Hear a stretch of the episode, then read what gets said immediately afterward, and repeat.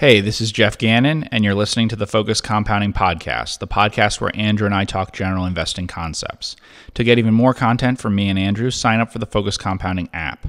The Focus Compounding app costs $7.95 a month. It comes with a bunch of 2,000 word articles from me each week, a fresh batch of five minute videos from the both of us, along with one bonus extra long episode of the podcast each Saturday, and immediate access to our complete backlog of 200 plus episodes.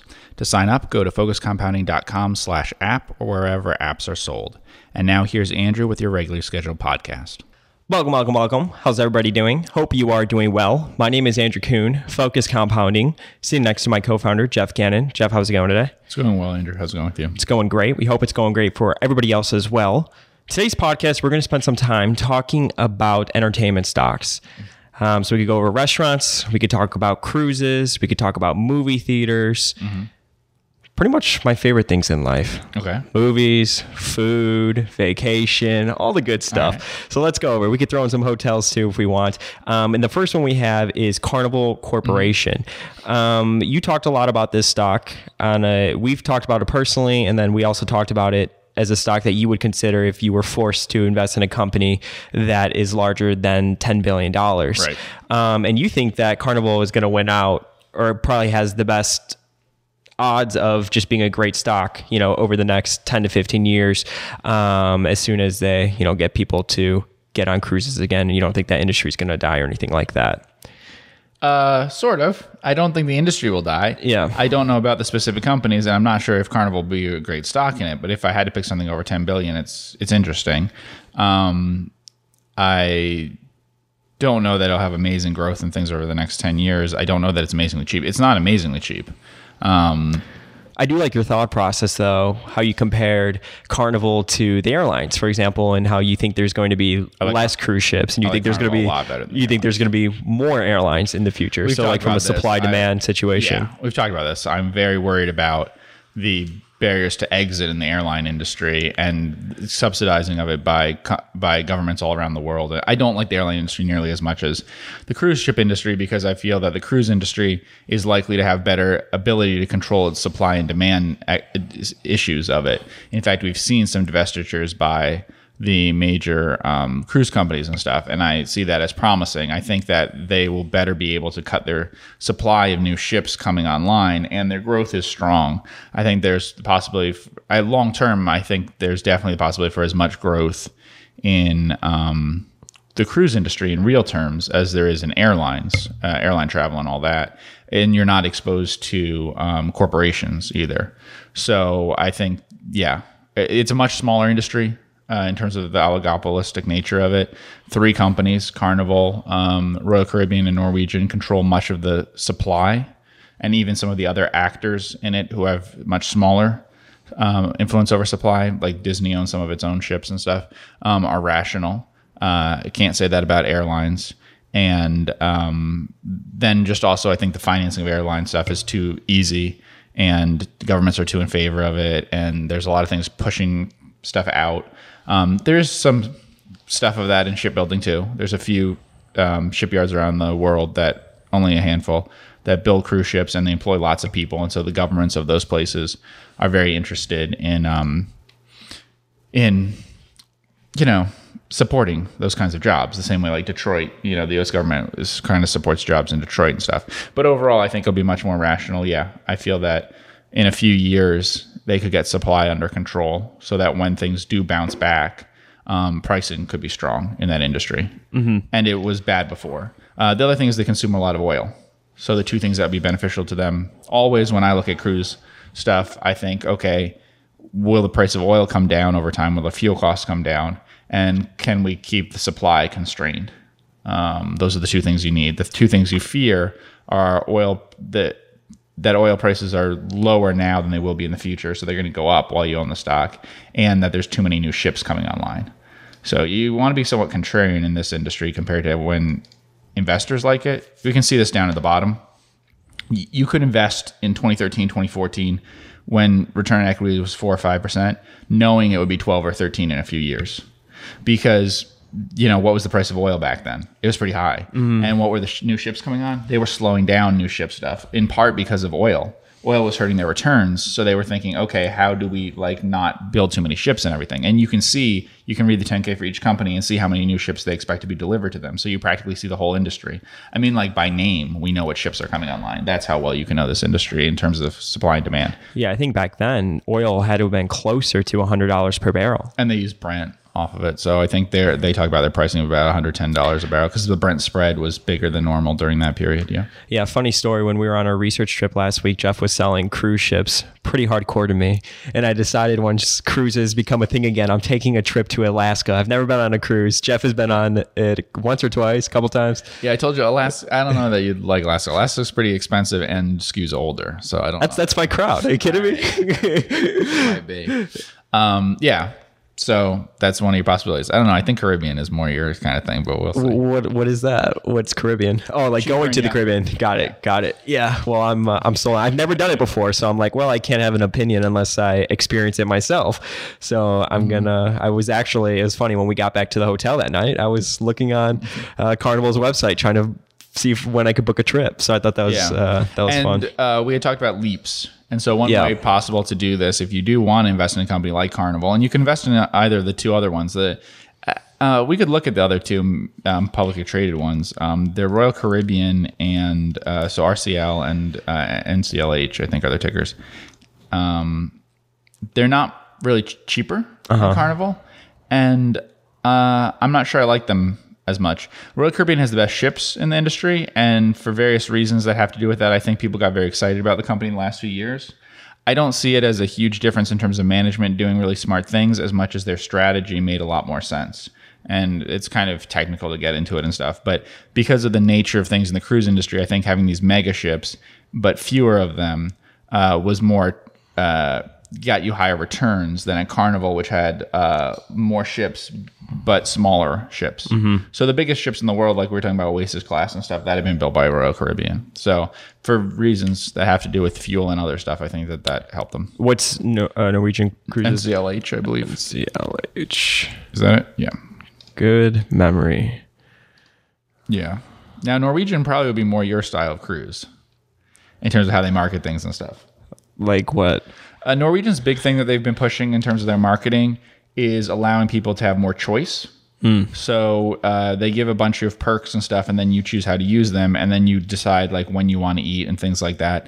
It harms the economies of scale in the industry, but it's seen as attractive, and it makes a lot of sense if you're the third place player to try to differentiate yourself from the things that the first place and second place companies do. Sure. All right, let's go over Geoff's favorite personal company, I would say. Cinemark. Doesn't mean he likes it as a stock or I do. business, I do but he like loves it Cinemark. personally. As a business, I like Cinemark by far in the U.S. compared to Even better than AMC. much better. Why is that? I don't like AMC that much. Really? Um, I mean, AMC was cobbled together by a bunch of different things that you might have seen that were in more urban areas and things, but both of them own a lot that are in malls. Uh, I mean, the yeah. So both of them do that. Cinemark does have some larger standalone things too. I guess that's true. Um, Cinemark bigger in this area. Cinemark's HQ is about a you know I don't know a mile or less. Yeah, it's like here. 10 minutes Yeah, it's not ten minutes. It's by walking. Maybe. the, the, when we were talking about the field, uh, the the last piece of developable land around here is right next to Cinemark's uh, location. Cinemark does not own the property though. Cinemark doesn't own any properties, but all of their corporate functions are done in the, ne- a few towns around here, in like Plano and, and places like that. I mean, in like Frisco, McKinney, and stuff like that. So do you like Cinemark? Yes. Um, I don't think the stock's that as cheap as you would expect. So, for instance, EV to sales here is just one time. Yeah. Um, that's interesting. I mean, it's a little cheap because if you look at operating profit, right, that's close to 15% in some years. What is it? Yep. Yeah. So um, then you tax that and everything, and you end up with a number that would give you like about 10 times earnings. But considering that until only a week or so ago, almost all the movie theaters in America were basically closed um, or not showing new movies that would be attractive to people. Um, it seems not that ex- uh, not that cheap. I would say it doesn't seem distressed, right? The price. Mm-hmm. Um, but yeah, of the movie theater chains, I like Cinemark the best, and you can see that it ticks all the boxes in terms of key ratios that I would focus on. Um, it consistent. I mean, we talked about this a little bit before, but revenue growth almost every year, gross profit growth almost every year. Um, there's just other things about the economics of it that have been improving. Like what? uh, concessions. So I mean, but for like 20 years, it's been improving in terms of the average spend that they're getting per person and the amount of gross profit. They've been able to sell more and more concessions. They've redone a lot of their locations to have like luxury loungers and things like that. Um, helps increase the pricing because you're not necessarily going to get more people attending movies, but you can raise the price. So it's an industry where you basically raise your price every year on movie tickets and you also raise your price in terms of uh, you, you, also raise the amount of consumption they have of concessions that are more expensive. You you change the product mix more and more expensive stuff, and so over time you capture more and more income per person that comes to each of these things. And they've done very well doing that in this industry. Industry is more rationalized than it used to be. It's cut down on the number of locations, things like that. Uh, they Cinemark now has close to a million people, I think, as part of their loyalty program. Now, those people Wow. may have quit and stuff during COVID, uh-huh. but that's the other thing. So you have people who are part of your loyalty program, whether that's things like getting breaks on concessions and stuff like that. But it's a more rational sort of approach to like um, uh, the free movie thing that we're talking about, right? Uh, so like to MoviePass. yeah, like Yeah. MoviePass. So each of these um, companies, AMC, Cinemark, each of them have this subscription thing that they do, the membership, and they've gotten them to meaningful uh, sorts of numbers. And those people are the your most common uh, movie going people, right? Because that's a big thing with these companies is that you have people who are very frequent moviegoers, and then you have a much smaller, a much larger number of people who are very rare moviegoers. You want to increase the frequent ones that you get. How does that compare to AMC and Entertainment Holdings? Why do you like Cinemark more than AMC? So, um, I don't like the top levels of management and stuff at AMC and haven't, as opposed to Cinemark. To be fair, though, I think at lower levels, I don't disagree with them. Um, so I don't. For, we were talking about the loyalty program, so like that. I actually think AMC has done great on that. Um, so I don't ha- disagree with their approach on those levels. It's the levels of like the top executives and up, maybe one level below that. So, um, but like you know, when we talk about like C level executives and stuff, certainly I don't like that. Uh, the investors, the board, the top executives at AMC as much as I do at Cinemark. Um, you can find stuff on Cinemark in their presentations and also their uh, annual reports and stuff. They've generally been with the company a long time and stuff like that. Um, and their background, I like a lot. The people there. Uh, Cinemark also is bigger in Latin America, and they have certain clusters in some places. And the two places that I think they're pretty big are in Brazil and in Colombia. Really? Yeah, those are the two that they got uh, bigger in. And I think that those make a lot of sense to do that. And in the US, they're bigger in places that I like in the US more as places for future growth um, than something like AMC. What did they do in 2013? Look, gross profit jumped massively. Well, that's a but revenue didn't. accounting. That's an accounting thing. I don't know the details of that. Clearly, the gross margin that you saw before in 2010, Yeah. 11, and 12 was site level, and then after that drops from being site level.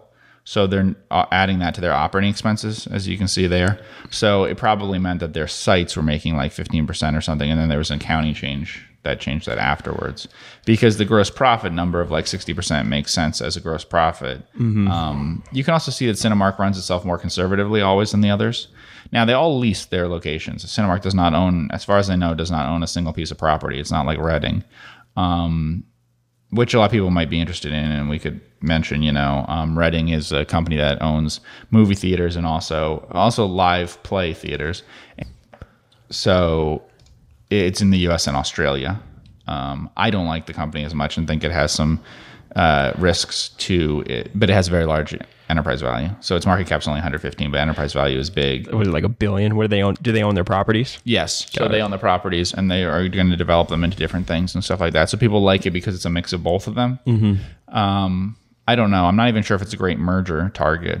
Honestly, they own a lot of independent type theaters. The theater right here, a block away from here, is owned by them. Got it. They own it. They so those are also like their tenants and stuff usually. And then in addition to that being a movie theater. So I go to the movie theater all the time and it's an Angelika branded movie theater, which they own the Angelika brand.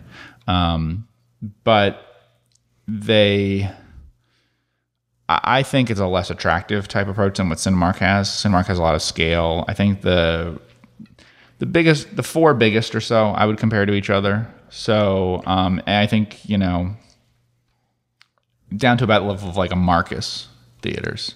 Um, I wouldn't really go much beyond that. That's what I went to growing up.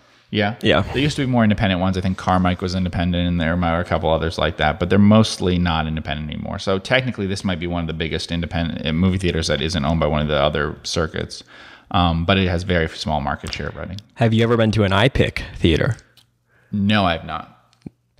They have one in Allen, Texas. I know they only have, I don't know, maybe, I don't think there's like hundreds of them throughout the United States, but I know it's like there's a handful. It's kind of like, it's, a, it's the experience where you could, you know, put your chair back and they have somebody that comes and waits on you and you could, Sure. you know, drink and they order food and they make like a full experience out of it. I feel like that has you written all over it. Yeah, AMC is pretty big in um, in theater dining. Yeah, mm-hmm. they were one of the pioneers in that, and they definitely pushed that out in a lot of different places. Um, so they, they definitely push that in, to a big extent.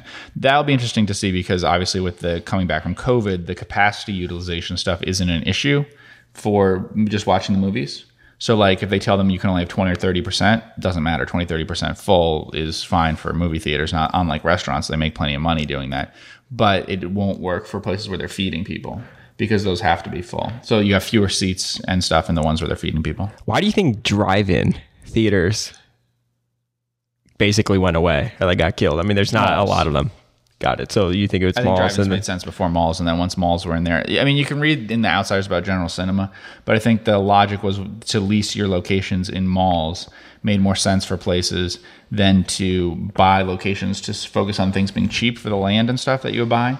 So when companies used to actually own the land outright, uh, it made sense to pick locations that were somewhat close to population centers and stuff, but were cheap enough. And then after that, it made more sense for them just to lease locations in malls. It'll be interesting to see what happens now once malls decline a bunch.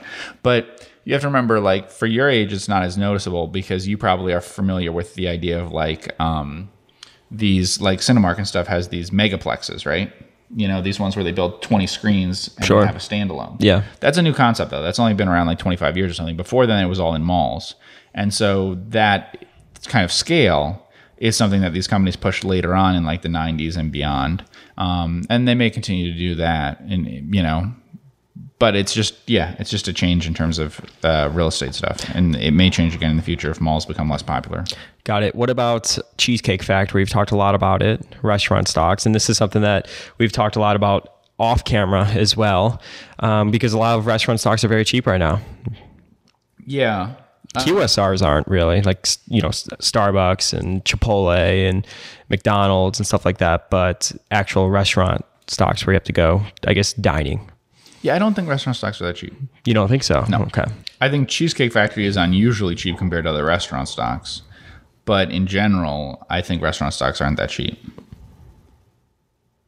Yeah, it looks like it, it fell a little bit, and I, I would be much more interested in cruise and um, movie theaters. Just like, let's give an example here. So, um, EV to sales here is 0.7, right? Okay. Let's go to Cinemark, check their stuff. Cinemark. Oops. All right, EV to sales one times. times. And price to sales is 0.6. Okay, so EV to sales is one times and EBIT is 10. Okay, and then go to Cheesecake.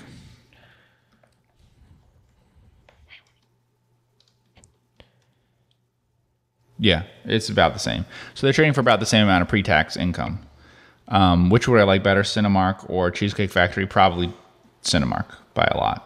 Um, and we can just see that in terms of the um, difficulty of growing over time and stuff by a concept like Cheesecake Factory. Also, the fact that it's focused entirely on you're risking it all on one concept. Um, that can be difficult. Um, returns on invested capital probably are good at Cheesecake Factory, but not higher than you have in the movie theater business. Um, so now, some people might say movie theaters have risks of that stuff going offline, you know, mm-hmm. and uh, But they've been saying that for a long time, right? mm-hmm And you've talked about there's actually no evidence that that's actually harmed movie theaters and stuff like that. Right. Uh, well, it hasn't harmed the businesses, certainly because of the rationalization of the industry. It's difficult to tell on an audience basis whether there's any less movie going in today's population than previously. Uh, the reason for that is the population that's most important to movie going is like 13 to 30. If you adjust for the fact and the changes in aging stuff in the U.S., I'm not sure that there's any been been any decrease in uh, movie going per capita adjusted for age in the U.S. So I would say that movies culturally, like at a movie theater, are about equivalent to what they were um, 25, 30 years ago. Yeah. Let's look at Six Flags Entertainment. We could go look at Cedar Point as well, or Cedar Fair, wherever it is. So they are, let's see, currently trading four times EV to sales, and I know that their parks are. They opened up again, some of them, and they were disappointed with the attendance since reopening. We actually drove past one the other day, and remember, it was just, it was kind of crazy seeing the parking lot just completely empty. Was that the one in Oklahoma, not the one in Texas? Yeah, uh-huh, Oklahoma. Um, you know, so they're all just. We could look at SeaWorld as well. I think Yeah, Seas. I'm, I don't like any of these as much as the ones we talked about. I like Cheesecake Factory better. I like Cinemark better. Cinemark's not cheap, but as a business, I like it a lot better. Carnival has more long term um, potential when it does recover. Carnival, the bonds are have high yield, and people are very worried about it. But um, yeah, I mean the pricing on it, y- you know, um, you're getting a pricing in terms of like what historically its earnings have been and stuff that is in line with what we're seeing with your average restaurant, theme park, whatever thing. And this is much safer uh, as a company, uh, as a business, if it gets through its current liquidity issues.